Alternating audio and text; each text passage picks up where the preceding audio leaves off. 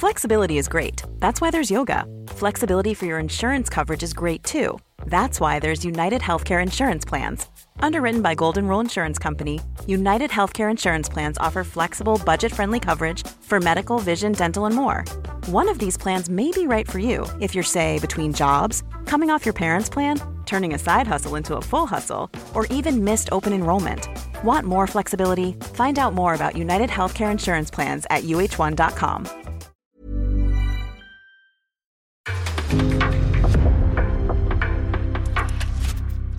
En podcast från Aftonbladet. Let's pretend! Let's pretend! Let's pretend we score a goal!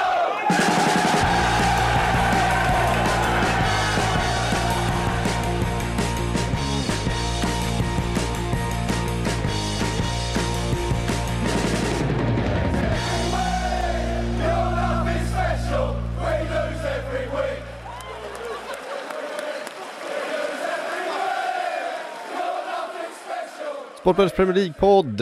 Vi har samlats här som vanligt. Måndag förmiddag. Makoto med mig i studion. Frida från London. En fullsmetad fotbollshelg har vi att gå igenom. Både toppar och dalar. Det är inte utan viss ångest man sätter sig här i studion som Liverpool-supporter just nu, men det ska vi prata mer om. Vi ska såklart prata om matcherna Chelsea United och alla de andra. Arsenal tappade poäng mot Southampton. Spurs tappade poäng mot Newcastle på hemmaplan. Det finns mängder att gå igenom där. Jag tänkte vi skulle börja ändå, Frida, på Stamford Bridge. Du var där. Chelsea, Manchester United, klassiskt stormöte. Två lag som är i bra form. Båda lagen kom ur ganska fina perioder här. Det har ju gått bra för Chelsea, även om spelmässigt kanske inte har sett helt 100 ut för Potters Chelsea jämfört med Tuchel, så har ju resultaten verkligen varit där. Det blev bara en poäng, kunde blivit 3. Det var som att allting hände de där sista 10 minuterna utav matchen, vilket är väldigt tacksamt för dig som sitter på pressläktaren och ska skriva en text, att allting händer de sista 10 minuterna. Det vet man ju precis det. Ja, precis. Nej, inte helt tacksamt, va? De flesta svor ganska mycket av att bara lämna sina texter 10 minuter senare. Annars brukar man vara ganska snabb på slutsignal. Men egentligen kändes väl 1-1 ganska rättvist ändå, sett till hur matchen hade utspelat sig. Men United kopplade greppet inledningsvis och... Graham Potter bestämde sig återigen för att göra ett tidigt byte när han såg att det inte fungerade. Men United kontrollerade ju mittfältet med Casemiro och Bruno Fernandes och Christian Eriksen.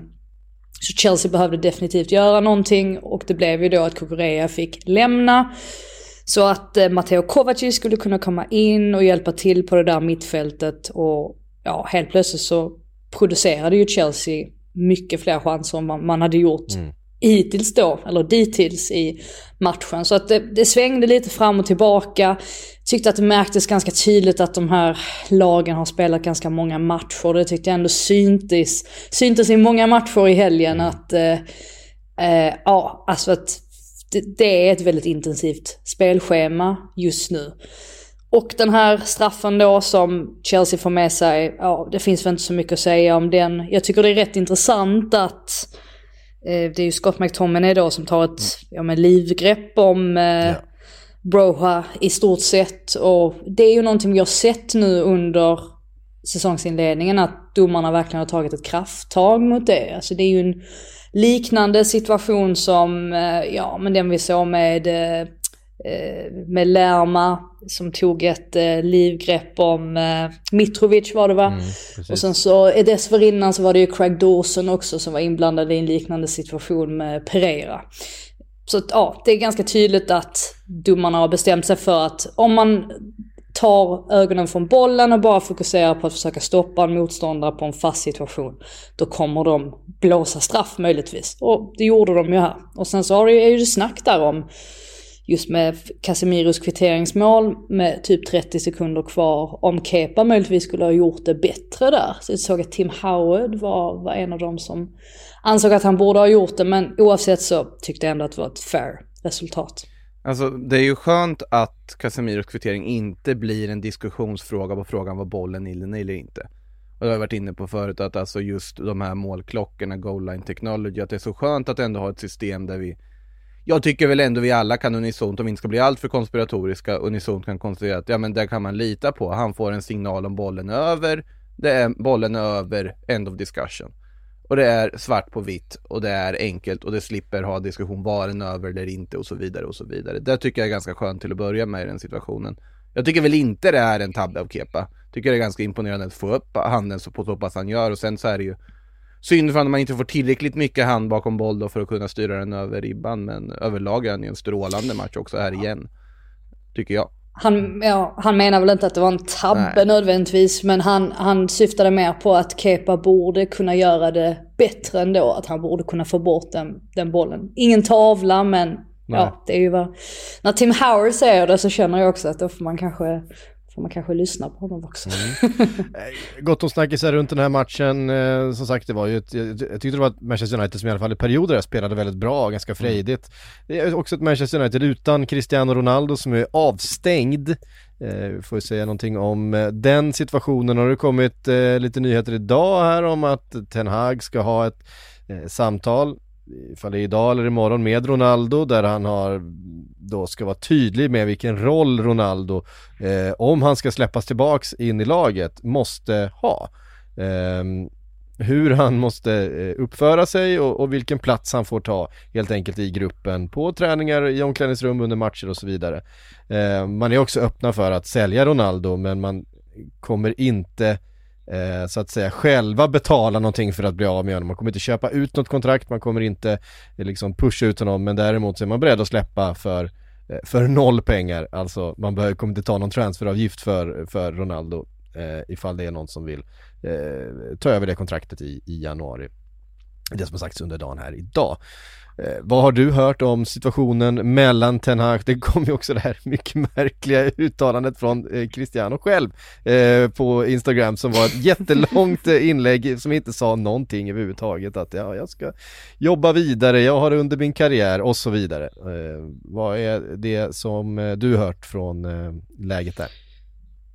Ja, det var ingen ursäkt han kom med där i alla absolut fall. Inte. Man satt och, eller ju mer man läste så desto mer förväntade man sig att det skulle komma ett förlåt eller så. Men det gjorde det ju absolut inte.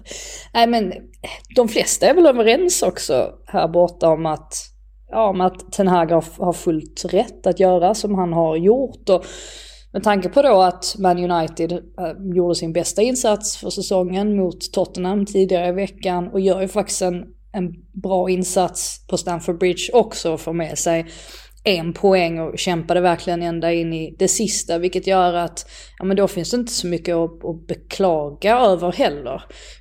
Det är inte första gången Ronaldo gör det här. Han gjorde ju det under försäsongen också, och Ten Hag har väl helt enkelt fått nog, så att jag tror nog de flesta tycker att han på något sätt visar styrka också i att ja, men det är hans regler som gäller. Det är inte Cristiano Ronaldos regler, trots att han har uppnått så mycket i sin karriär som han har gjort. Jag tycker det är ett ganska konstigt argument också. Ja, absolut att man ska ha respekt för Cristiano Ronaldos karriär, men vad har det egentligen med att göra att han liksom vägrar att bytas in i en match som Man United vinner och lämnar innan slutsignal enbart för att skapa rubriker egentligen eller få uppmärksamhet. Det var ju lite så det kändes ändå, att då blev det ändå att vi satt och pratade om Cristiano Ronaldo, trots att kanske snarare borde ha pratat om att Man United då gjorde sin bästa insats för säsongen. Så att nej, de flesta verkar vara överens om helt enkelt att Ten Hag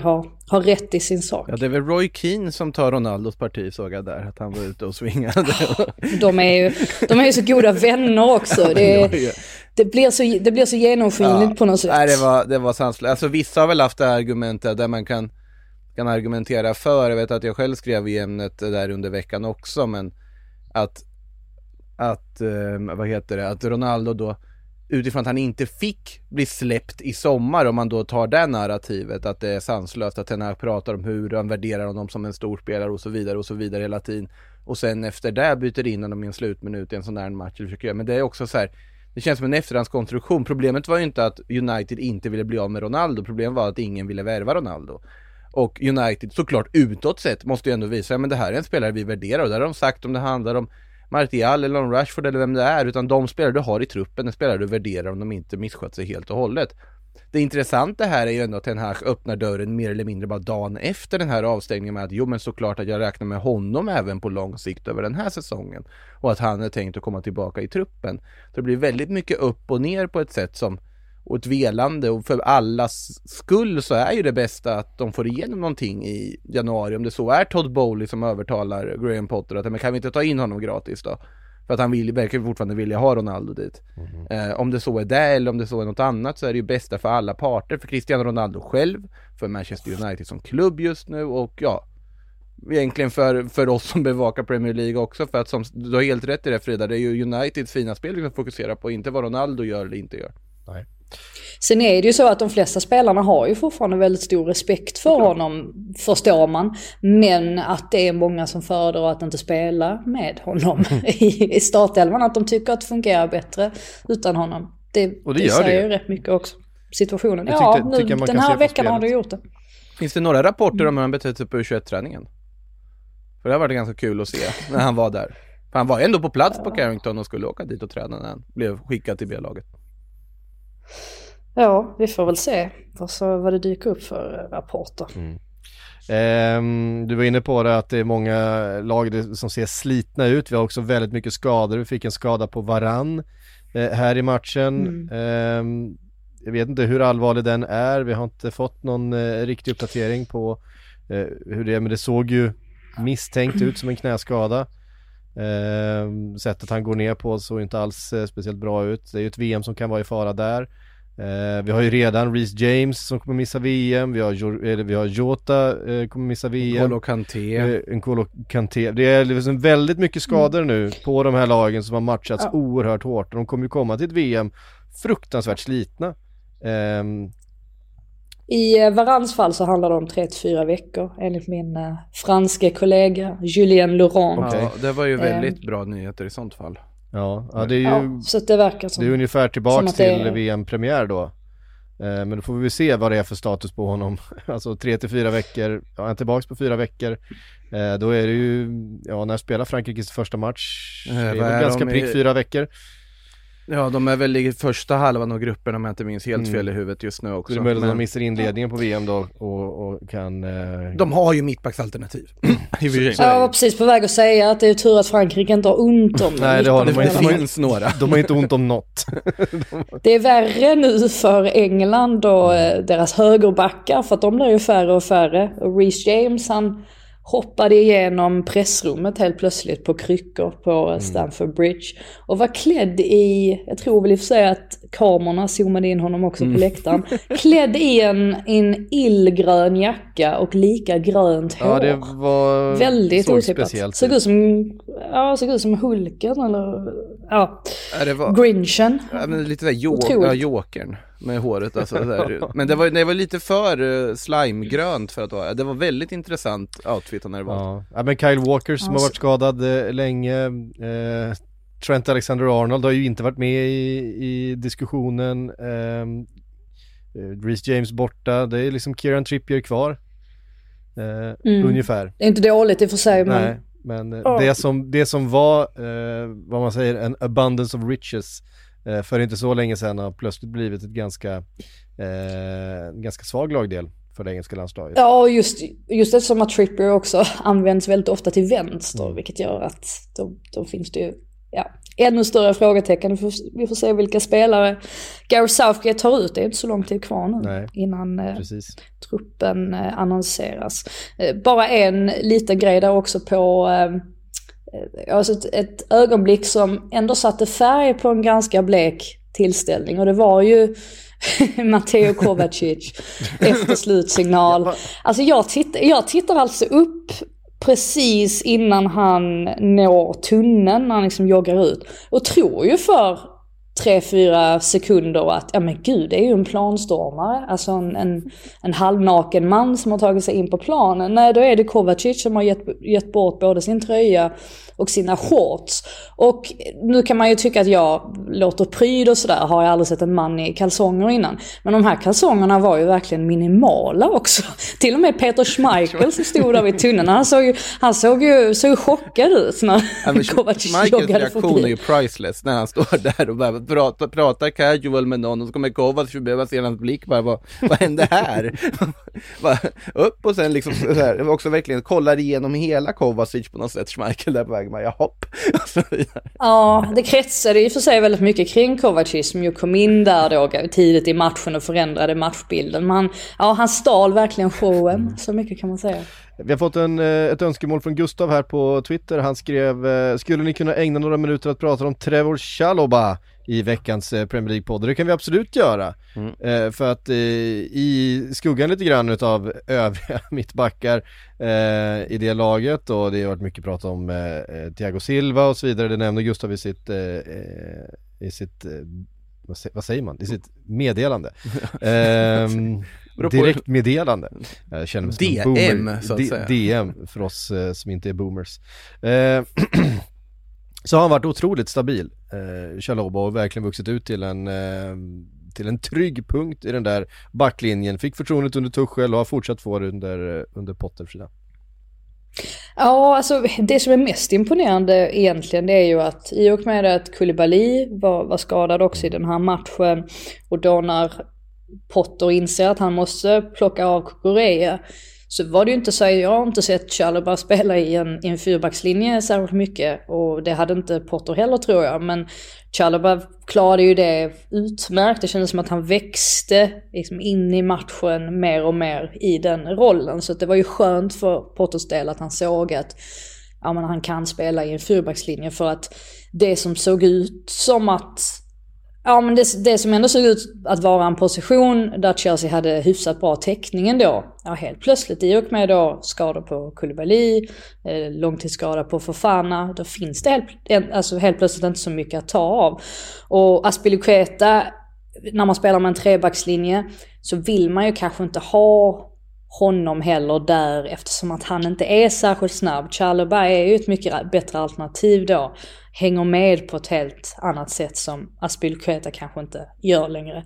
Så att nej, verkligen cred till honom, och han var ju en av dem som kanske var lite missnöjd om att han inte fick så mycket speltid för ett tag sedan, men nu har han ju verkligen chansen att etablera sig.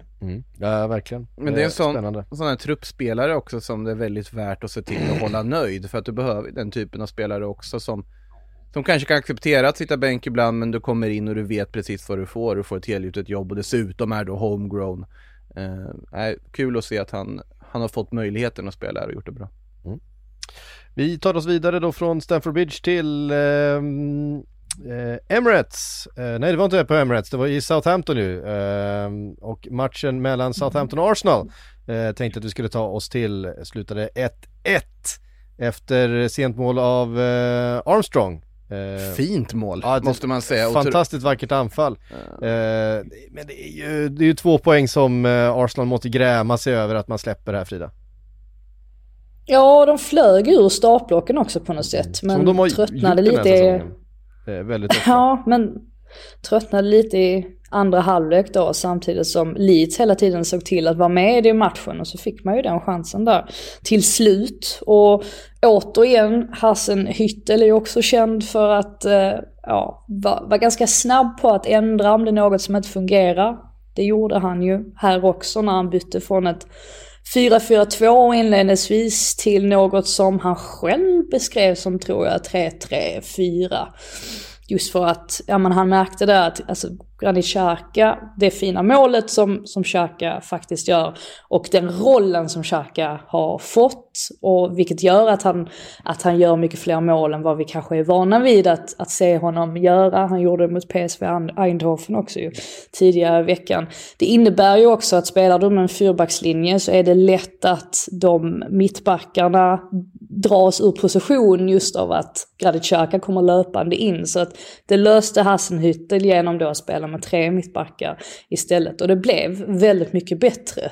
Men ja, Arsenal kommer ju definitivt känna att det här var två tappade poäng. Och Southampton fick ju också stort självförtroende direkt efter halvtid när William Saliba slår en väldigt okaraktäristisk lös passning som Armstrong plockar upp, och han kunde ju faktiskt ha kvitterat där och då. Men det gjorde ju säkert att Southampton kände att vi har möjligheten trots att Arsenal leder tabellen just nu. Så ja, de fick ju en poäng med sig till slut också. Det här är ju en sån typ av match där Arsenal behöver få mer utväxling, att de behöver mer än ett 1-0 mål för att stänga en match tidigt när de har den inledningen de har.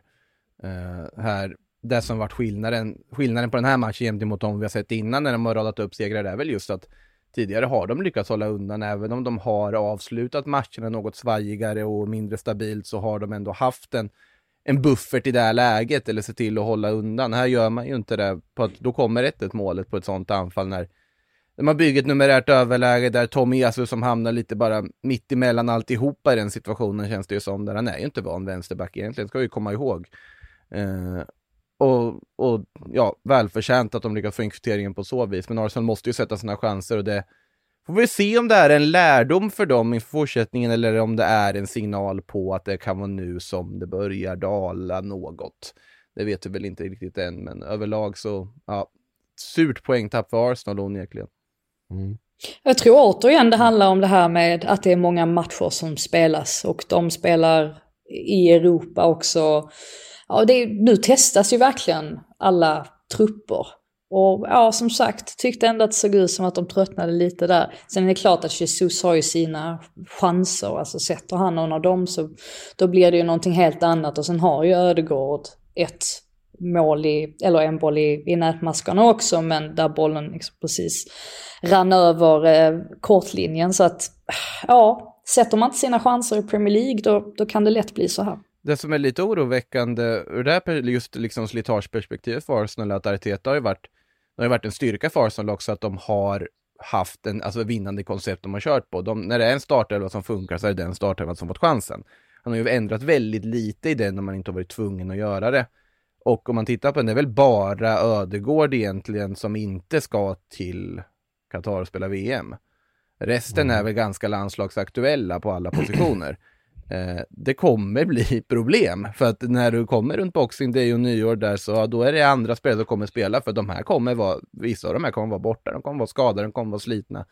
Det kan vara läge att börja se till att matcha Edin Ketia ofta det här, eller matcha Fabio Vieira som du har värvat, Kieran Tierney och så vidare. Få in dem mer i spel nu så att de har ett självförtroende, för det är de spelare som måste se till att det här fortfarande håller efter VM, för det kommer vara skador. Och de är slitna nu med skador. Förstår hur det kommer se ut mitten av december när de kommer tillbaka efter att ha spelat ett väldigt tajt matchschema under ett världsmästerskap. Det kommer behövas extremt breda trupper. Ja, verkligen. Och det här är ju ett tema som vi kommer behöva återkomma till i varenda avsnitt här och hela vägen fram tills VM sätter igång, och säkert under VM under hela den här säsongen, därför att matchschemat, om vi går tillbaks sen pandemisäsongen kom igång, alltså hösten 2020, så har liksom tempot och schemat varit helt orimligt. Det är faktiskt det. Det är liksom inte någon...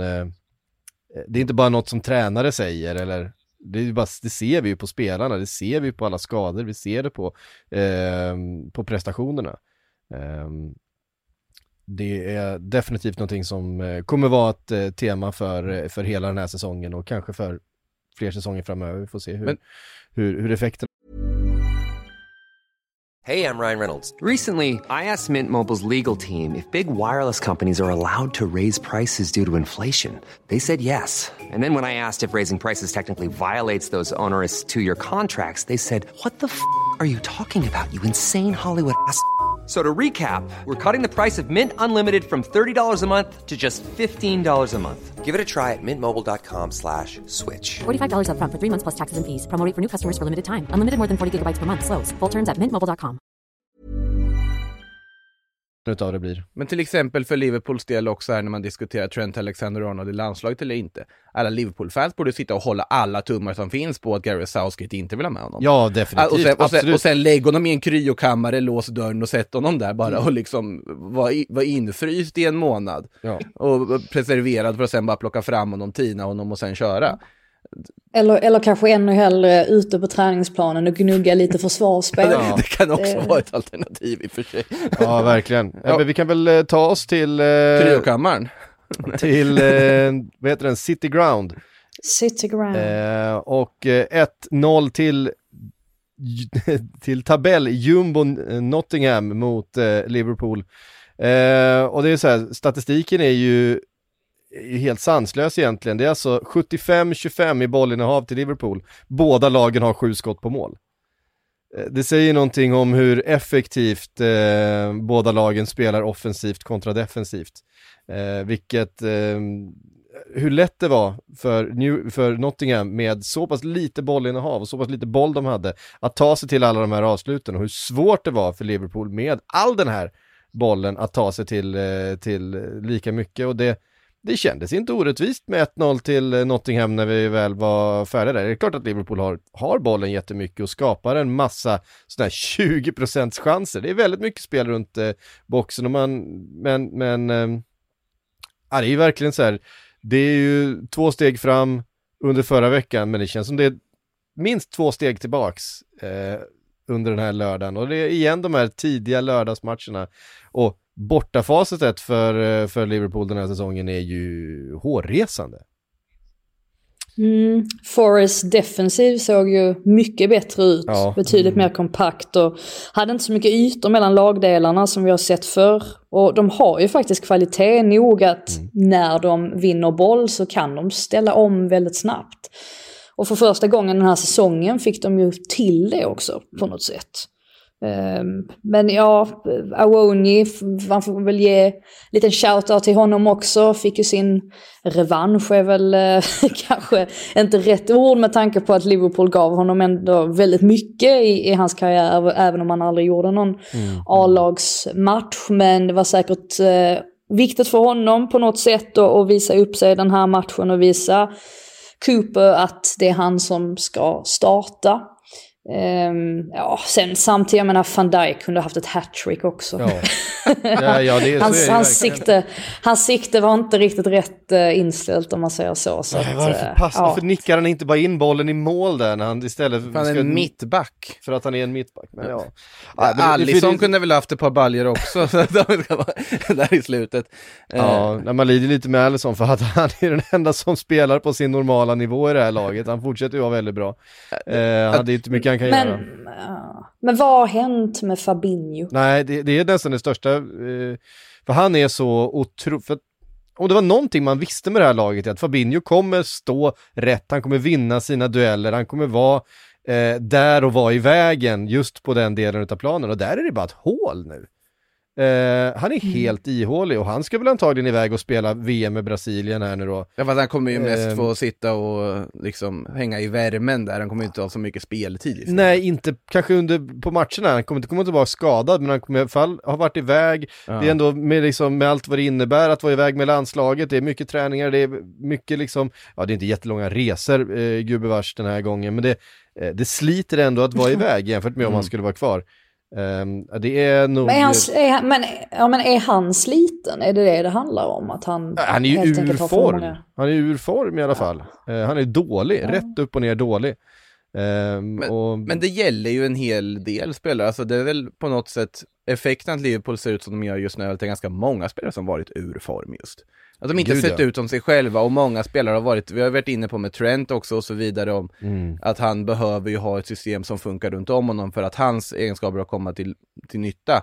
Det är väl lite det att allting fallerar på lite olika platser och då blir liksom hela helheten också då. Ja, nej, men det är klart att, och det är ju, alltså Trent är ju också en ganska unik fotbollsspelare, att han är ju så väldigt extrem i vissa delar utav spelet. Fabinho är ju en ganska klassisk defensiv mittfältare. Det är bara att det finns liksom ingen annan defensiv mittfältare i det här laget som kan gå in och ta den rollen.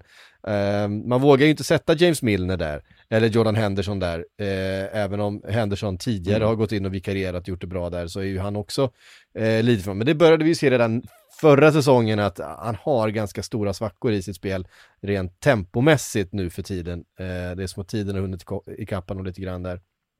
Men det är klart, du spelar ju med ett extremt reservbetonat mittfält utöver då Fabinho, så är det som Curtis Jones och Harvey Elliott som står där, och Curtis Jones har varit, visst han är fortfarande väldigt ung, men också varit otroligt skadedrabbad senaste åren och har ju inte alls kommit upp i den där nivån som man hade när han först slog igenom i A-laget. Och Harvey Elliott, ja men han är bra på vissa saker, men han har också ganska stora brister fortfarande, är ju bara tonåring liksom.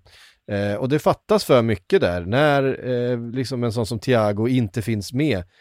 Det finns liksom ingen riktig kvalitet, och det är för stora brister i det där mittfältet, och det är ju en halvstartelva som fattas för mer än en halvstartelva som fattas för Liverpool, och det är samma sak.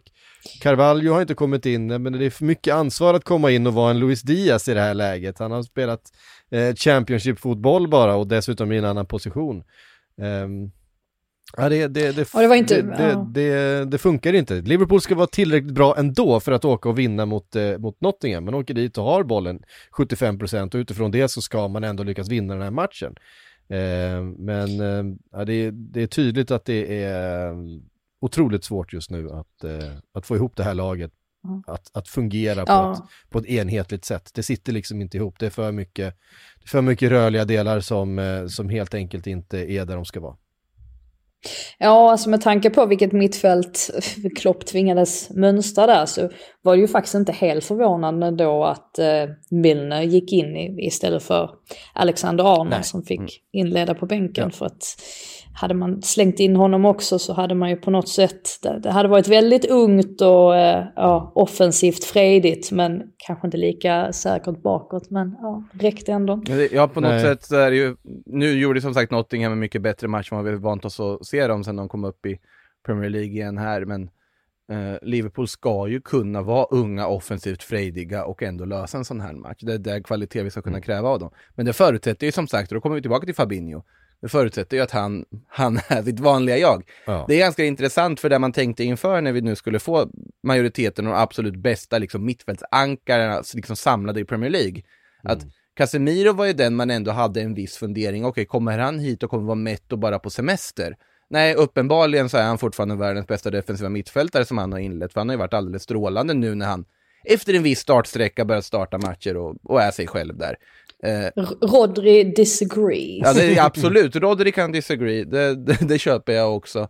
Men just i den här alltså bollvinnande ankarroll. Ja, Rodri är ju det också, men jag ser nästan honom som är mer... Alltså han har en annan spelfördelningsstyrka. Det är där han ligger. Han har andra egenskaper också. Andra egenskaper. Absolut. Som är Fabinho är ju mer en ganska liksom rak jämförelse med Casemiro. Definitivt. Och där har ju Fabinho är ju snarare som verkar ha varit på någon form av semester här istället. Så ja. Det är intressant ändå just det där att det blir inte alltid som man har trott eller funderat eller varit orolig för. Nej, och att det saknar liksom alternativ. Det finns inget rotationsalternativ med de skadorna som finns.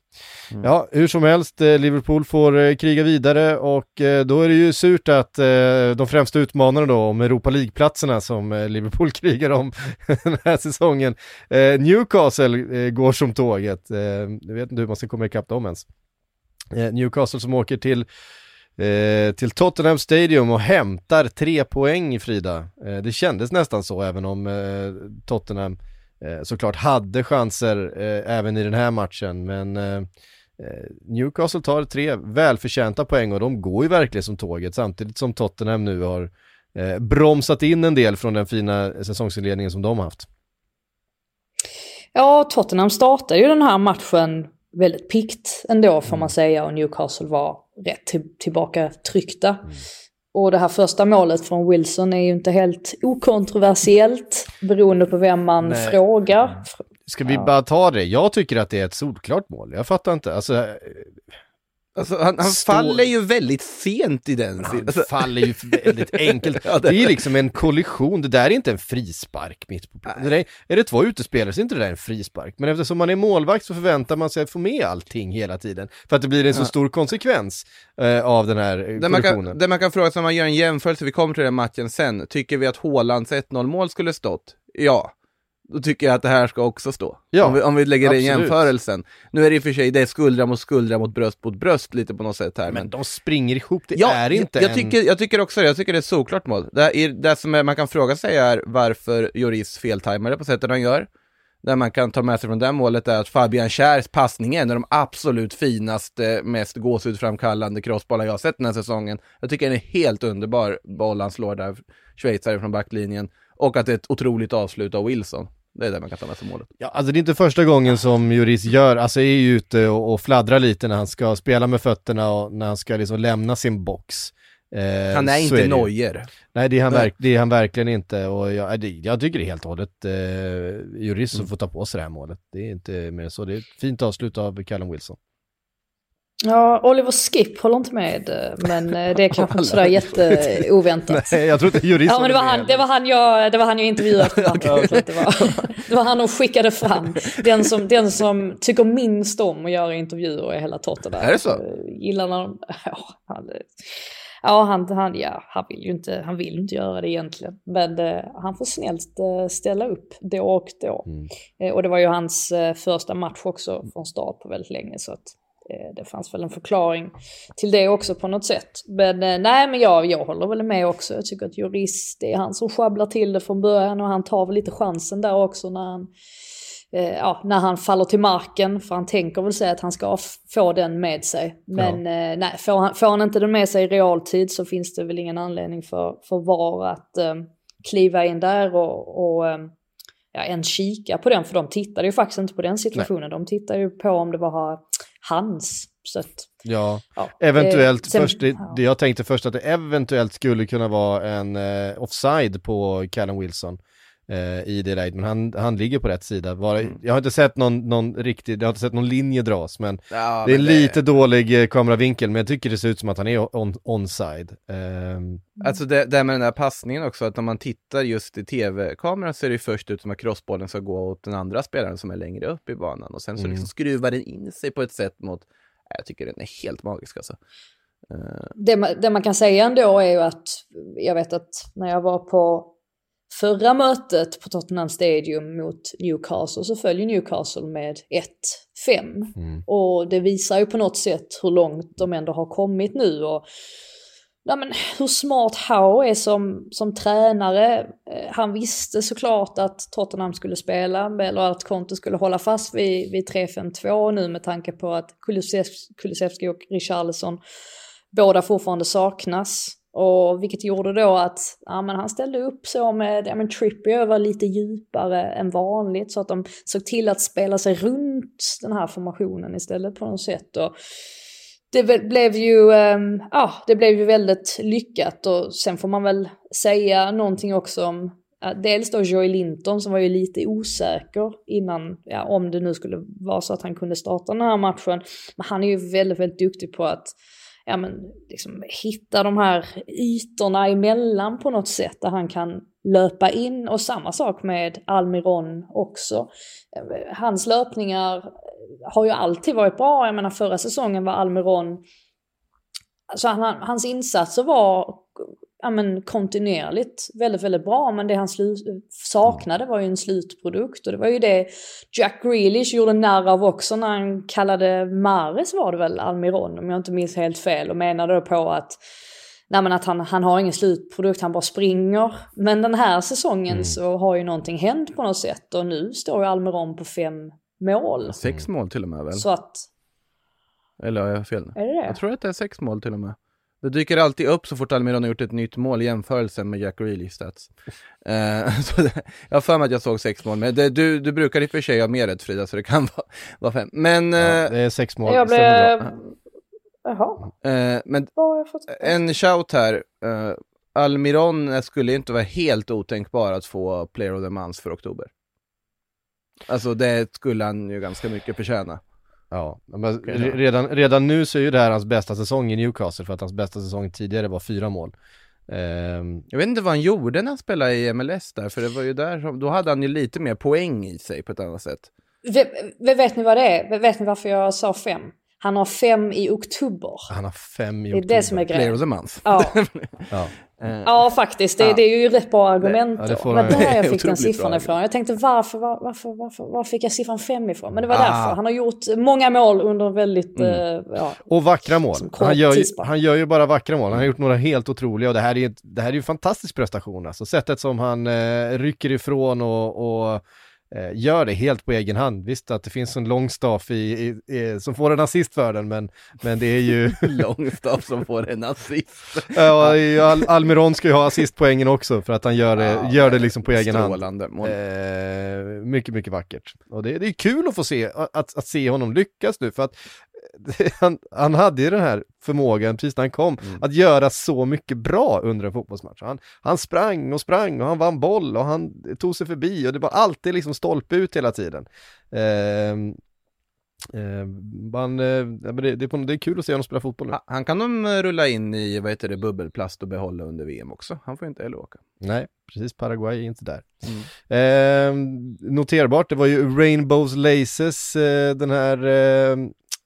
omgången eller den här veckan. Hur är det funkar, Frida? Den här kampanjen med hbtq-uppmärksamhet, regnbågsfärgade kaptensbindlar och så vidare. Det projektet som alla klubbar utom, och det här påpekade då Ledley Kings knä, podcasten inför det här mötet i Tottenham, så det är inte helt oväntat att de lyfter det precis när de skulle möta Newcastle. De gillar att vara där och peta att alla klubbar har på något sätt kommunicerat ut sitt deltagande i Rainbow Laces, utom just Newcastle som ju helt enkelt ägs utav den saudiska investeringsfonden, och i Saudiarabien så är homosexualitet olagligt, till och med så att man kan bli dömas till döden för att vara homosexuell i Saudiarabien. Men Trippier bar ju en regnbågsfärgad. Men Trippier bar absolut den regnbågsfärgade kaptensbindeln under matchen. Men klubben som sådan har inte kommunicerat ut sitt deltagande i kampanjen i övrigt. Nej. Då värt att notera när vi nu sitter här och hyllar Newcastle för deras sportsliga framgångar. Det är ju precis det som blir, att det kommer finnas en asterisk runt allt vi säger om en klubb som Newcastle Leon är just det. Så enkelt är det. Och det är så svårt. Där man har läst nu under de här helgen också, läst kollega Andreas Käcks utmärkta reportage där från Saudiarabien också, när han var på jakt efter Henrik Stensson i samband med Liv-touren i golf då. Och där är det att de här frågorna behöver ju ställas till Newcastle. Alltså Newcastle spelar på ett sätt också, men det är lättare att dra dem till individuella idrottsstjärnor, men det där är som sagt, det är en asterisk bakom det, och frågan är vart går gränsen, och den diskuterar vi hela tiden, men det är svår sak att förhålla sig till, så är det ju.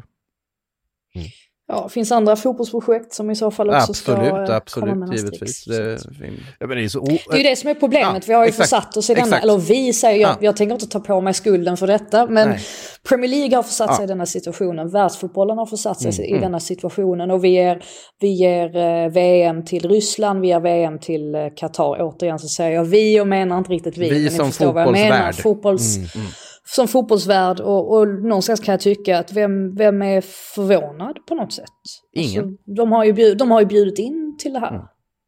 Så att, det är trist, men det är sådan är verkligheten på något sätt. Ja, idrottsvärlden i stort kan man säga, för det gäller ju inte bara fotbollen. Vi ser ju golfen och Formel 1 och en massa andra idrottssammanhang som på samma sätt låter sig ta sig över. Den var liksom up for grabs för vem som helst, så kliva in med pengar, så fanns idrotten på något sätt tillgänglig att utnyttjas, för det är väl det som vi ändå får säga att den görs, och som sagt Newcastle är långt ifrån det enda exemplet. Så är det med det, och Saudiarabien är också långt ifrån det enda exemplet. Så är det absolut med det också. Som ägare, det går ju liksom, det är verkligen en så här glidande skala där det finns gott om kolsupare ur alla synvinklar. Mindre än en månad till VM. Mindre än en månad till VM, så är det. Därifrån är steget inte så långt till Manchester City, tänker jag. Som slog Brighton med 3-1. Ska man säga något om Tottenham först också? Alltså nu sa vi lite att de började bra här. Man får ju reduceringen, men ja. Hur oroliga ska man vara? Eller hur orolig ska man vara för? Alltså, det är ändå 2 raka förluster vi har här. Och jag kan ju ändå köpa att Conte, det här med att han ofta skyller på att Tottenham har inte tillräckligt med bredd. Jag kan ändå förstå det på något sätt, för att det som händer när både Kulusevski, eller när särskilt Kulusevski är borta, det är ju att de blir väldigt endimensionella, och det har vi pratat om jättemycket också, att då är det bara Harry Kane i stort sett som kan droppa ner och länka upp. Alltså, det blir väldigt sådär, väldigt statiskt, och det händer inte speciellt mycket. De skapar inte sådär jättemycket chanser. De gör i och för sig det i den här matchen. De har liksom sina lägen, men sätter inte dem, och Son är lite... Han är inte i slag på samma sätt som han har varit tidigare säsonger och sådär. Men det som är ganska slående ändå är ju att Tottenham ligger fortfarande 3:a i tabellen. Vad är de har? 23 poäng. Det går rätt så bra i Champions League också. Och ändå finns det på något sätt hela tiden en negativ känsla kring Tottenham. Eller att det känns som att man hela tiden... Där finns hela tiden någonting att kritisera. Men det har väl antagligen med sättet man spelar på att göra också på något sätt. Alltså att ett pragmatiskt spelsätt kommer aldrig hyllas på samma sätt som andra spelsätt gör. Och när man dessutom förlorar då på hemmaplan, som man gör då här i helgen, då låter sig inte kritiken väntas på. Så att, jag tycker ändå det är ganska fascinerande att de ligger så pass bra till i tabellen, och ändå är det så negativa tongångar kring Tottenham just nu. Och det ska sägas att ett nästintill VM-förskonat Newcastle ligger 4 just nu. Ändå. För det är inte många spelare där som är bärande som kommer att åka på det här mästerskapet. Säger det bara inför vintern. Ja. Då går vi vidare till Manchester City. Haalands måltorka är över. Han hade spelledigt i veckan, menar du? Han gjorde inte mål mot Liverpool. Just det gjorde han inte, det är sant. Så han hade en match måltorka. Sen så brötade han till sig 1-0 ganska tidigt i den här matchen, och sen så satt han Citys måltorka också, får man ju säga. Men de har inte gjort mål på 2 matcher i rad. Nej, det är sant. Det är ju häpnadsväckande. Just det, Köpenhamns tillställningen. Ja, den har nästan glömt. Men det är ju otroligt det första målet han gör där, Haaland, på den långa passningen från Ederson, och han bara kör över allt och trycker in den där bollen. De är ju chanslösa när han kommer faran. Det är så Martin Dahlin trycker de där benen. Han tar de där duellerna. Det är ju inte heller mycket att snacka om, tycker jag. Det där är ju en kamp på bollen. Han är ju bara starkare än Dunk i duellen och vinner den, helt enkelt. Är det inte Webster? Eller är det Webster till och med? Dunk hade säkert flugit han med. Alla flyger ju runt Haaland. Ja, men vad är det för styrka där i den? Till att börja med hinna före målvakten, förbi, och sen den duellen. Alltså, det är ju nästan löjligt när man ser backen bara studsa av honom och så att en fluga på liksom vindrutetorkare. Det är ju fantastiskt faktiskt att få med sig bollen på bröstet så som man gör då i den aktionen i full fart dessutom, och sen behålla balansen in i närkontakten som kommer direkt efter. Det är en fantastisk prestation. Jag menar, vi har suttit där och hyllat honom i varenda avsnitt här under hela säsongen, och det kommer vi få fortsätta göra, antar jag. Jag tycker det är stabilt att Ederson först håller på att assistera Danny Welbeck till ett baklängesmål för att sen då assistera Haaland. Man såg verkligen hans ups, alltså liksom highs and lows på något sätt inom ett väldigt kort tidsspann där. Ja, nej, men så är det väl lite grann. Alltså, straffen Haaland slår också. Det är inte ofta man inte sett att de gör så mycket straffmål den här säsongen, om vi säger så. Det har varit mycket spelmål, men jag undrar vid början av säsongen, före man liksom det blev så uppenbart att Haaland skulle jaga alla han var rekord, inte första straffskytt. Så var väl inte han första straffskytt. Då hade väl kanske en De Bruyne eller någon tagit den straffen, eller? Men han slog väl en mot West Ham i premiär. Ja, okej då. Nej, det bara kändes som att De Bruyne, det finns mycket straffskyttsaura över Kevin De Bruyne, och väl därför jag tror. tänkte det. De brukar inte behöva straffar, City, det är väl det också. Nej men alltså också där, det är inte så mycket ansats, han bara plötsligt börjar liksom storma mot bollen och bara lägger in den. Målvakten liksom, jag vet inte, nej det... Alltså han har gjort 17 mål på 11 matcher nu i Premier League. Och vi kommer sitta och säga siffror varje gång vi pratar om honom, men det är ju helt makalöst det han håller på med. Ja. Sen kan jag tycka lite grann att det är konstigt att den situationen blir straff. Alltså när Dunk sträcker ut benet på Bernardo. Men Haaland får inte med sig straff i den här situationen med Sanchez när han klipper honom. Jag tyckte att det var mycket mer straff än Bernardo. När Bernardo då, alltså Bernardo springer ju in i Dunks ben. Jag tycker i och för sig Bernardos situationen är straff. Det tycker jag. Jag tycker det andra är mer straff. Ja. Det kan det vara. Ja. City vinner i alla fall. Men båda kan vara straff. Jag skulle nog också vilja hävda att båda är straff. Om man ska vara riktigt ärlig. Men sen är jag ju också så imponerad utav De Bruyne vid 3-1 målet där. Det är bara, jaha. Jag fick, han hamnade lite långt ifrån i sin press. Men jag tar väl och lägger in den i krysset då. Tänkte på det målfirandet där. Jag vet inte om ni noterar det. Att när De Bruyne då springer och alla ska vara med på bilden tillsammans med honom, så är Bernardo Silva där först. Kommer ju Haaland fram, säger någonting till Bernardo Silva. Också i princip knuffar iväg honom så han vore Louis Dunk, och sen står han där med De Bruyne innan han tar tillbaka Bernardo in i leken igen. Jag vet inte. Men det är bara så... Det bara ser så enkelt ut när De Bruyne bara smeker in den i, helt otagbart liksom över och runt försvararen som liksom ser upp i pressen på honom. Så mycket kryss det kan bli också. Det ligger liksom precis i den nätmaskan som får anses vara krysset. Ja, det är ett... Nu är de bra igen. Det man kan säga om Brighton ändå som var lite intressant var ju att de faktiskt körde man-man och att det funkade rätt så bra, alltså, de är inte så långt borta i den här matchen. Nej, och det funkade ju faktiskt fram till City började lyfta långbollar istället.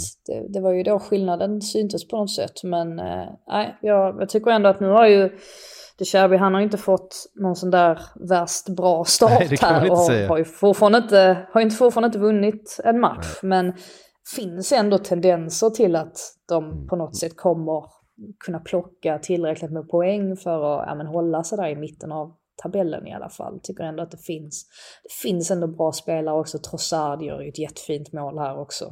Så att, han är... Ja, är inte allt för orolig för Brighton. Trossard, han vaknar till när det vankas bra motstånd. Han vet att han kanske vill spela för något av de där bra motstånden någon gång också, visa upp sig i de matcherna. Det är också en lite frustrerande spelare. Var det tidigare, det var en tisdagsmatchen förra veckan, den 0-0-tillställningen där Han sprang och stod i passningsskugga i 90 minuter, och när han väl fick bollen så bara slog han den på första fot han såg. Undrar liksom vad hände med Trossard som gjorde 3 mål mot Liverpool för 2 veckor sedan. Den var som bortblåst, men mot City var han bra igen. Det är också en frustrerande fotbollsspelare på många sätt. The Cherubis Brighton börjar bli ganska frustrerande också, för jag håller med, det är så mycket bra tendenser, men nu måste de få den här vinsten snart alltså. Kanske det borta mot Manchester City kanske inte. Nej, absolut inte. Det är svårt att kräva där kanske. Men absolut. Det är där den ska komma. Men hur som helst. Vi tar oss därifrån då till Liverpool och Goodison Park, där Everton besegrade Palace med 3-0. Det här var en skön, tung, viktig seger för Frank Lampard och hans projekt. Calvert-Lewin. Och Calvert-Lewin tillbaks i målprotokollet. Det är också otroligt viktigt för honom och för laget och för hela det här Everton, som ju faktiskt gör någonting mycket bättre den här säsongen än vad man gjorde förra. Tarkovsky, fantastisk i mittförsvaret. Det ser liksom... sammanhållet ut nu det här försvaret. Det ser ut, alla vet vad de ska göra, det ser tryggt och lugnt ut. Conor Cody med all sin rutin, det är som natt och dag från den hönsgården som var under hela förra säsongen i Evertons försvar. Ja, sen gjorde ju Palace det väldigt enkelt också för Everton med, alltså, genom bolltapp, de hade ingen energi. Ja, och känslan var ju att matchen verkligen vanns på mittfältet där Everton var mycket bättre. Och min favoriten då är väl kanske Iwobis assist till McNeils 3-0-mål, den här lilla klacken. Mm. Den var inte så fyskam heller. Lite orolig för Palace ändå. Och Vera, han sa ju det på presskonferensen efteråt att han har en dålig känsla. Jag tycker inte att det ger sådär jättebra signaler. Det är någonting som inte riktigt klickar där just nu och inte har gjort de senaste veckorna. Det var ett tag sedan man såg Crystal Palace göra en rakt igenom bra insats. Så att, Men de inledde ju så lovande tyckte jag på säsongen. Alltså spelmässigt, även om poängen inte trillar in. Och nu verkar det, finns det varken poäng eller spel riktigt. Så att, nej, det är ju så här, alltså, jag tycker Palace under den här säsongen och med all liksom den frejdiga offensiv som finns i det här laget, de är ju roliga att se på. Alltså, det blir ju ofta ganska de här spektakulära anfallen och Wilfried Zaha, han dribblar 1, 2, 3 gubbar och Esse och Edouard och alla de här, det finns mycket liksom kul att titta på, men det känns inte speciellt effektivt. Det känns liksom aldrig som att de ska få med sig några poäng utav det, för att det är för svajigt centralt och det är egentligen, ja, men får de 1, 2, 3 rättvända gubbar i rätt ytor, ja men då kan det bli åka av, då kan de ju snurra upp vilket lag som helst, men den där tyngden och stabiliteten den saknas ju faktiskt. De skulle behöva en Patrick Vieira. Ja, eller helst, allra helst Ducoré tillbaka. Ja. Det är väl första steget på något sätt. Mm.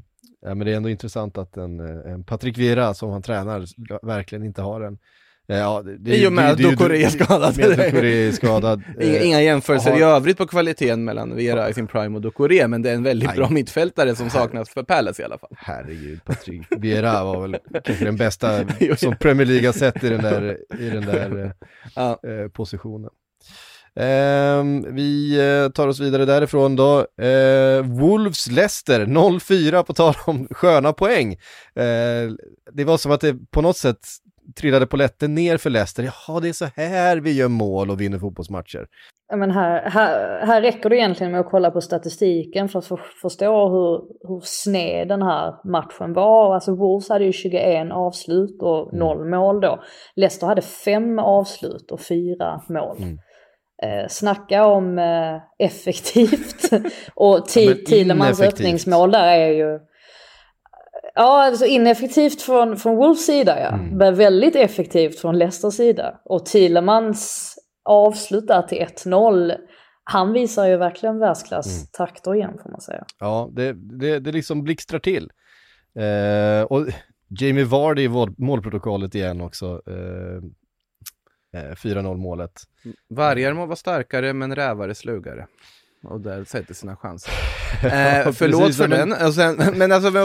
Men det är ju den här fyran, alltså det är ju de fyra som ska göra det för Wolves som gör de 4 målen. Då har Thielemans, Harvey Barnes för Leicester, James Maddison och Jamie Vardy.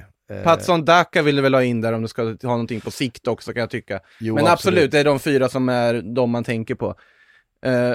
Alltså, det är någonting jag ändå ville prata om här lite idag, liksom Wolves tränarjakt, för den verkar ju ha slutat med att den här jätteglada interimlösningen blir en säsongslösning istället. Men det är nej, det kommer det inte. Ja, men de har ju letat med lampa och lykta efter en tränare, men alla verkar ju tacka nej. Till och med, alltså... Ja, jo, det finns ju en förklaring till varför all ilska från läktarhåll, varför den riktade sig mot personer i ledningen som Scott Sellis som är teknisk direktör, eller Jeff Shee fick sig väl också en känga som är ordförande. Det riktar sig ju inte mot Steve Davis för att alla fattar att det här har ju liksom, det ligger inte på honom helt enkelt. Men ja, Lopetegui tackat nej, Michael Beale tackat nej. Fick ju också frågan, Tuchel, jag vet inte, men jag antar att han också fått frågan, har givetvis tackat nej. Det här ryktet om att Nuno eventuellt skulle komma tillbaka hade ju inte varit alltså han är ju en av de tråkigaste tränarna man vet, men det hade ju ändå inte varit, det hade ju faktiskt varit ett bra val eller bättre än många andra, men just nu så verkar det ju verkligen stå still. Men efter det här tror jag definitivt att de kommer ligga på för att se till att få in någon. Det måste när kommer Sondage in i bilden? Ja, det är det jag undrar. När kommer Sondage? Lyssna på det här. Jag fick ett förslag från Viktor Svensson, skrev till mig på Instagram. Han skrev så här. Ronaldo till Wolves som spelande tränare. Jorge Mendes syr ihop det. Alltså finns det inte en anledning till, om man tänker på de som är tränare idag? Alltså man kan ju inte riktigt se ändå. Alltså visst, Zinedine Zidane var ju en väldigt stor spelare. Men det var ju inte som att Pep Guardiola var en jättestor spelare. Och han är kanske världens bästa tränare. Jag bara känner så här att, liksom, att bara för att man har en massa Ballon d'Or så betyder ju inte det att man nödvändigtvis är en bra tränare. Nej, såklart. Men det är... verkligen inte. Det kommer vi komma till när vi pratar om Aston Villa också. Kan man lägga korrelation mellan innermittfältare och tränare? Det kan man inte heller göra när vi kommer till Aston Villa. Men där är det just alltså... just innermittfältstypen brukar utvecklas. Alltså Pep Guardiola, Zidane och så vidare. Men det finns säkert massa studier som har gjort på det där hit och dit. Och sen är ju Nuno, han är ju gammal målvakt dessutom. Det är ju lite udda där. Precis som Mourinho. Precis som Lopetegui. Ja, men det... Mourinho var väl inte... han var målvakt. Jag tror han var målvakt. Nej. Han var tolk framförallt. Mourinho har ju knappt haft någon spelarkarriär. Nej, men var inte han målvakt? Målvakt? Ja, jag har helt för mig att nej, Mourinho har ju inte någon spelarkarriär och liksom och visa upp direkt. Alltså sådär, men jag för mig att han var målvakt när han spelade. Men jag kanske har fått dem bakfoten. Det kan stämma. Nej, det var han inte. Det var... Såg ni för övrigt Mourinhos reaktion där när han såg efter matchen där mot Napoli för Roma igår? Otroligt roligt när han ser domaren som står och håller i ett rött kort och han liksom direkt bara instinktivt vänder och låtsas som att ingenting har hänt och bara nej, inte idag. Ja, han har varit med förr. Här står att han var mittfältare. Ja. All right. Ja, då har jag fått den bakfoten också. After an uneventful career. Hur taskigt. Tolk till Bobby Robson var också, men en annan sak. Stevie G däremot. Ja, Aston Villa sparkade Steven Gerrard efter fiaskot i veckan och fick omedelbart effekt. 4-0 i första matchen utan Steven Gerrard. Det är väl mer vad man har gjort i någon match. Det är nästan sadistiskt att spelarna hade gjort 3 mål på 12 minuter i första matchen efter Gerrard har försvunnit.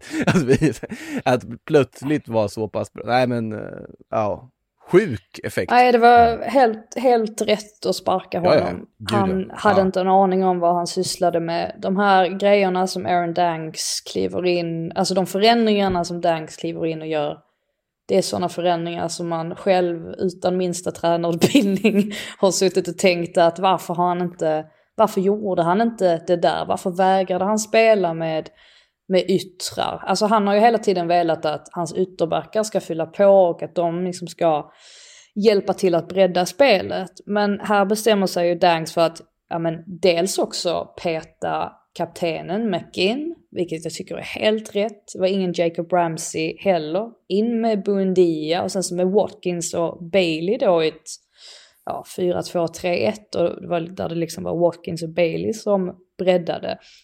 Det var så enkelt och man fick ut så mycket av det att man tänker att om man tittar på, för det har varit en del snack om och en del diskussion kring huruvida Aston Villa har en bra eller halvbra trupp.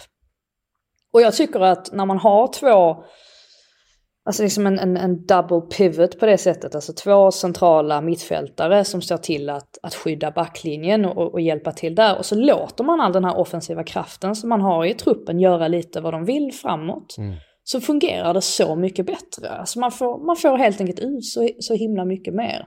Så att all cred till Aaron Danks, och det indikerar väl också någonstans att det är nog x antal spelare i den här truppen som är ganska nöjda över att Gerrard är borta. Annars är det ju, annars ser man ju inte en sån här massiv skillnad på så kort tid. Ja, men alltså sättet man har hanterat Leon Bailey, alltså under Gerrard, Det är som att förvara en flaska oöppnat rödvin i kylen. Alltså det går ju inte. Vad håller de på med? Buendia, samma sak egentligen, när du har den kvaliteten. Titta, Danny Ings kommer till lägen när han får annat runt sig. Han gör mål. Vem visste det att han kunde göra mål om han får sina möjligheter? Jag håller helt med dig, Frida. Alltså förra säsongen, absolut, Gerard kom in mitt i och så vidare, men jag tyckte att utifrån materialet de hade och investeringen de har gjort, att det i sig var ett fiasko. Den här säsongen när de har investerat ännu mer, ja, det är nästan förvånande att han har suttit så här länge som han har gjort. Men det krävdes väl en riktig platt match under veckan där för att han skulle ryka. Men det var ju... Ja. Han väl knappt gå av plan innan han var sparkad officiellt. Där, så att... Nej, och jag tror att för Stevie G, det som har varit en av hans stora kryckor under den här tränarkarriären, försvann ju i maj när då Michael Beale drog till andra uppdrag, för det känns som att det är han som har varit den taktiken i den duon, och Steven Gerrard har ju varit namnet, kanske inspiratören och den som har gjort mycket annat, och utan Michael Beale så blev det helt enkelt inte lika bra. Är känslan, men Brentford får stryk med 4-0 på det här sättet. Det svider nog lite. De har ändå sett ganska fina ut senaste tiden. Ja, inte på bortaplan. Nej, och det är väl det som är problemet också. Mm. De släpper in för mycket mål på bortaplan särskilt. Så att jag tror att Thomas Frank, alltså hur mycket man än beundrar honom och men för det han har gjort med Brentford, så tror jag definitivt att han kommer att sätta sig och kika på det här, för att de måste se till att vara betydligt tätare bakåt hädanefter när de lämnar sitt hem. Med kika på det här så menar du att han kika på motståndarlaget, eftersom att det ändå, han kopplas lite dit också, eller? Han ser material han skulle kunna få jobba med ifall rätt anbud kommer då. Ja, jag tror dock inte att han vill inte dra. Lämna det. Ja. Det känns inte så. Då tror jag det är större chans att Michael Beale faktiskt hamnar där. Att man går för honom, ja. Just det. Men det ska han väl tacka nej till? Nej, men det var ju Wolf som tackade nej till. Ja, man ska väl ha tackat nej till Aston Villa också, va? Han har gjort det också. Mm. Sean Dyche var med där i diskussionen också. Vad tråkigt. Ja, men det hade varit sån felsteg så att det är utan dess lik i sånt fall. Mm. Yes, jag vill säga någonting om Leeds också. Leeds som förlorade mot Fulham trots en fin start. Tappade den här matchen med man petade in 3-2 då på övertid, men hade ju 1-0 efter Rodrigo inlett målskyttet. Mitrovic, han är också ganska Bobby bra, Reed alltså. och vem gjorde tredje målet för var det inte Fulham? Miss William? Ja! Bobby eller vad? Nej, det? William. Gjorde 3-1 målet där. Återigen en sån där jag slutar lyssna och sen så försöker jag hoppa in och vara med i konversationen. Jag ska sluta. Alltså det måste jag säga, alltså reduceringsmålet där, det betyder inte så mycket i slutändan, men alltså det är ett av de fulaste mål man har sett. Alltså Summervilles mål. Crescencio Summerville är ett av de häftigaste namnen i ligan. Crescencio Summerville är ett otroligt namn. Ett otroligt namn, men det känns ju mer NFL-kompatibelt än Premier League-kompatibelt känns det. Men alltså det är så fult mål tycker jag. Det är så mycket liksom, alltså det är snyggt och fult på samma gång, för det är liksom dribblingsräd, något om pass. Nej, jag vet inte om det är det målet jag tänker på i alla fall. Han kommer fram och petar in den, så rullar den väldigt långsamt in. Betydelselöst mål i slutändan, men man såg ju också besvikelsen, frustrationen och uppgivenheten i Jesse Marschs ögon när han fick bevittna både 1-2 och 1-3, och kanske inse efter att ha sett Steven Gerrard bland annat och vissa andra tränare får lämna sina jobb i förtid, att han kanske inte sitter jättesäkert på den. Han borde hänga ganska löst, får man faktiskt säga. Det är Mitrovic 9:e mål för säsongen. Han kan göra mål i Premier League också, visar det sig. Det är ju en klassforward. Alltså det är ju inte bara målen och sättet han agerar i spelet. Sätter han liksom referenspunkter fram, alltså länkar med lagkamrater, inställningen. Det är en klassforward. Den får som är för bra för en klubb i den. Eller det är tack vare att de har Alexander Mitrovic som Fulham och gått så pass bra som de gjort. Nu har ju allting funkat väldigt bra för den här nykomlingen hittills, men Mitrovic har varit en väldigt stor del av det. Mm. Ja, sen är det ju tack vare att Leeds försvar inte höll ihop det heller. I den här matchen, alltså, ja, absolut. Så är det ju. Alltså både vid Mitrovic mål, men särskilt vid Decordova Reeds mål. Jag menar, han är kortast på planen, ska ju inte få nicka in ett mål sådär. Är helt fristående. Fattar inte alls vad de sysslar med. Och ja, men det är ju sånt som ja, men väcker tankarna då om att Leeds inte har vad som krävs egentligen för att, ja, men att de kommer blandas in då i en bottenstrid ytterligare en säsong. Och det är väl det som supportarna är oroliga för också. Så att jag får se vad som händer med Jesse Marsch, men de har ju inte vunnit på 8 matcher. Så att det är inget särskilt bra facit. Samtidigt är det inte så speciellt lätt att hitta tränare just nu. Det verkar vara det är svårt. Det är bara premiumtränare tillgängliga. Men kanske lättare att locka Bill dit i alla fall, eftersom att han då vägrar kanske ta jobbet i Villa av naturliga skäl. Mm. Men då kanske han ändå lockas lite mer till Leeds, vem vet. Ja, kanske. Marcelino är ledig. Ja. Alltså, men det är ett namn jag tycker faktiskt både Villa och möjligtvis då Leeds och Wolves också borde titta på. Men han sitter väl och ber tysta böner för att Luis Enrique ska misslyckas i Katar så att han får ta över landslaget som han suttit och väntat på där i Spanien. Kanske det. Men där har vi någon som jag vill se i Premier League i alla fall. Jag ska svara på några frågor också innan vi knyter ihop här idag. Albin Hansson skriver: Spurs bra transferfönster verkar ju inte vara så bra. Kan ni reda ut varför det ens räknades som bra? Ja, men det är ju inte svårt att säga det. Jag menar, Bissouma med tanke på den säsongen han har haft i Brighton. Perisic kommer in med allt han har gjort under sin långa karriär. Kändes också som en Conte, liksom kompatibel spelare. Bara handplockad rätt in på en position. Vad hade vi mer som kom i... Richarlison såklart. Jag menar, redo att ta nästa steg och så vidare. Så att, det var ju på pappret ett väldigt, väldigt fint sommarfönster, men det har inte riktigt... Säger du inte mer om hur Tottenhams trupp såg ut innan 2022, om man tänker då att Bentancur och Kulusevski kom i januari. Dessförinnan så var kanske inte Tottenhams trupp så där jätteimponerande, bortsett från ett par uppenbara spelare då. Mm. Bear Hellstream skriver: Har Klopp kommit till vägs ände med Liverpool? Sista året i Dortmund var ju inte heller bra. Behövs en ny röst i omklädningsrummet. Jag tror att det här är fel säsong att göra den bedömningen utifrån. Uppenbarligen är det mycket som inte funkar just nu. Men det känns...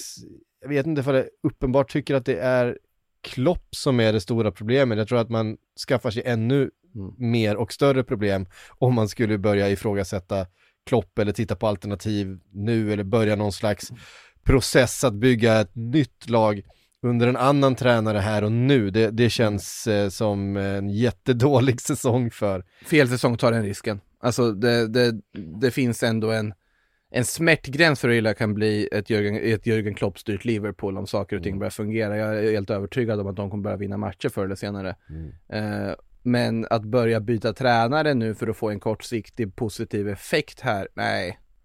Och däremot kan du analysera om det nu inte skulle bli en Champions League-plats. Säg till och med, hör och häpna, det inte blir en Europa League-plats, det blir en riktig platssäsong någonstans runt 7:e, 8:e plats eller vad det är. Då kan man börja fundera, vi kanske måste hitta en ny väg, eller ska vi tro på att vi kan bygga ett Klopp Liverpool 2.0? Ja, men det måste ju förutsätta att det finns någonting annat tillgängligt. Jag menar så här... Tuchel. Ja, alltså ska han följa efter Klopp igen? Ja, varför inte?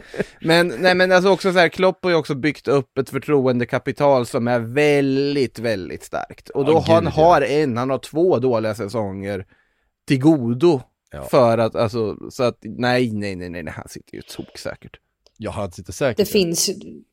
Det finns ju en del likheter mellan hans sista säsong i Dortmund och den här ändå.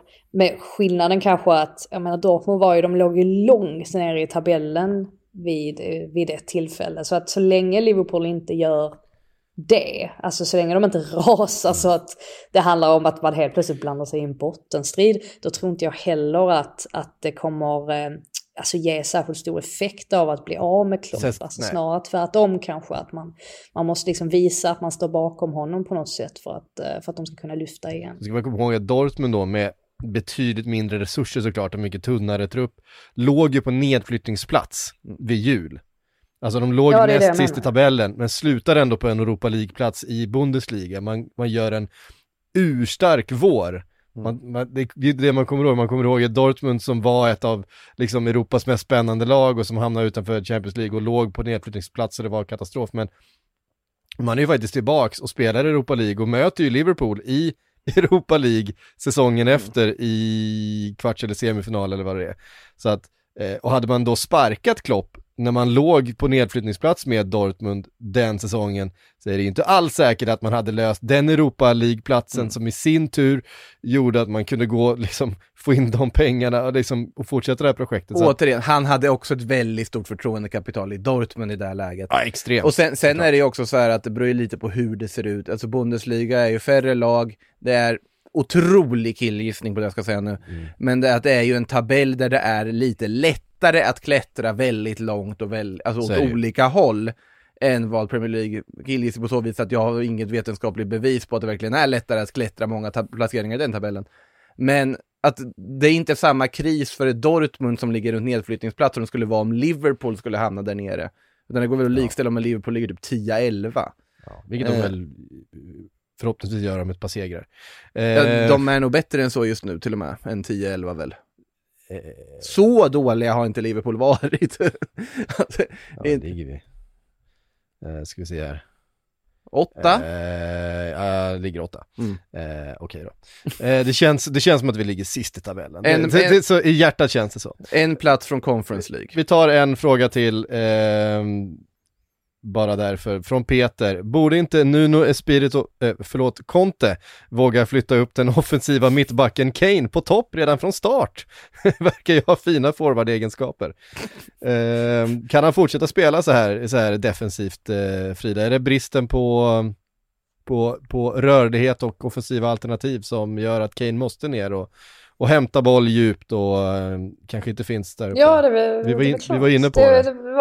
Ja, det var som jag sa innan, att det blir väldigt endimensionellt annars. Alltså, han är ju den enda som på något sätt kan bryta mönster i Tottenham. Och ja, som sagt, de behöver desperat ta tillbaka Kulusevski. Nu kommer han inte spela mot Sporting Lissabon här, så att vi får se när han är tillbaka. Det är nästan lite mystiskt kring vad det är som har hänt egentligen. För att han var ju på väg tillbaka och han är i träning just nu så som jag har förstått det. Men nej, han är tydligen inte redo än. Riktigt. Inte redo än. Nej, hörni, det var allt vi hann den här veckan. Vi är tillbaka såklart om en vecka igen med Sportbladets Premier League-podd. På torsdag så är det Sillypodden igen. Ni ser den live på YouTube eller på TikTok om ni vill det. Annars finns vi hos Podmi eller Aftonbladet Plus som podd om ni inte har sett det. Med det så säger vi tack för er som har lyssnat. Tack till er som har lyssnat. Tack ni som var här och på återhörande.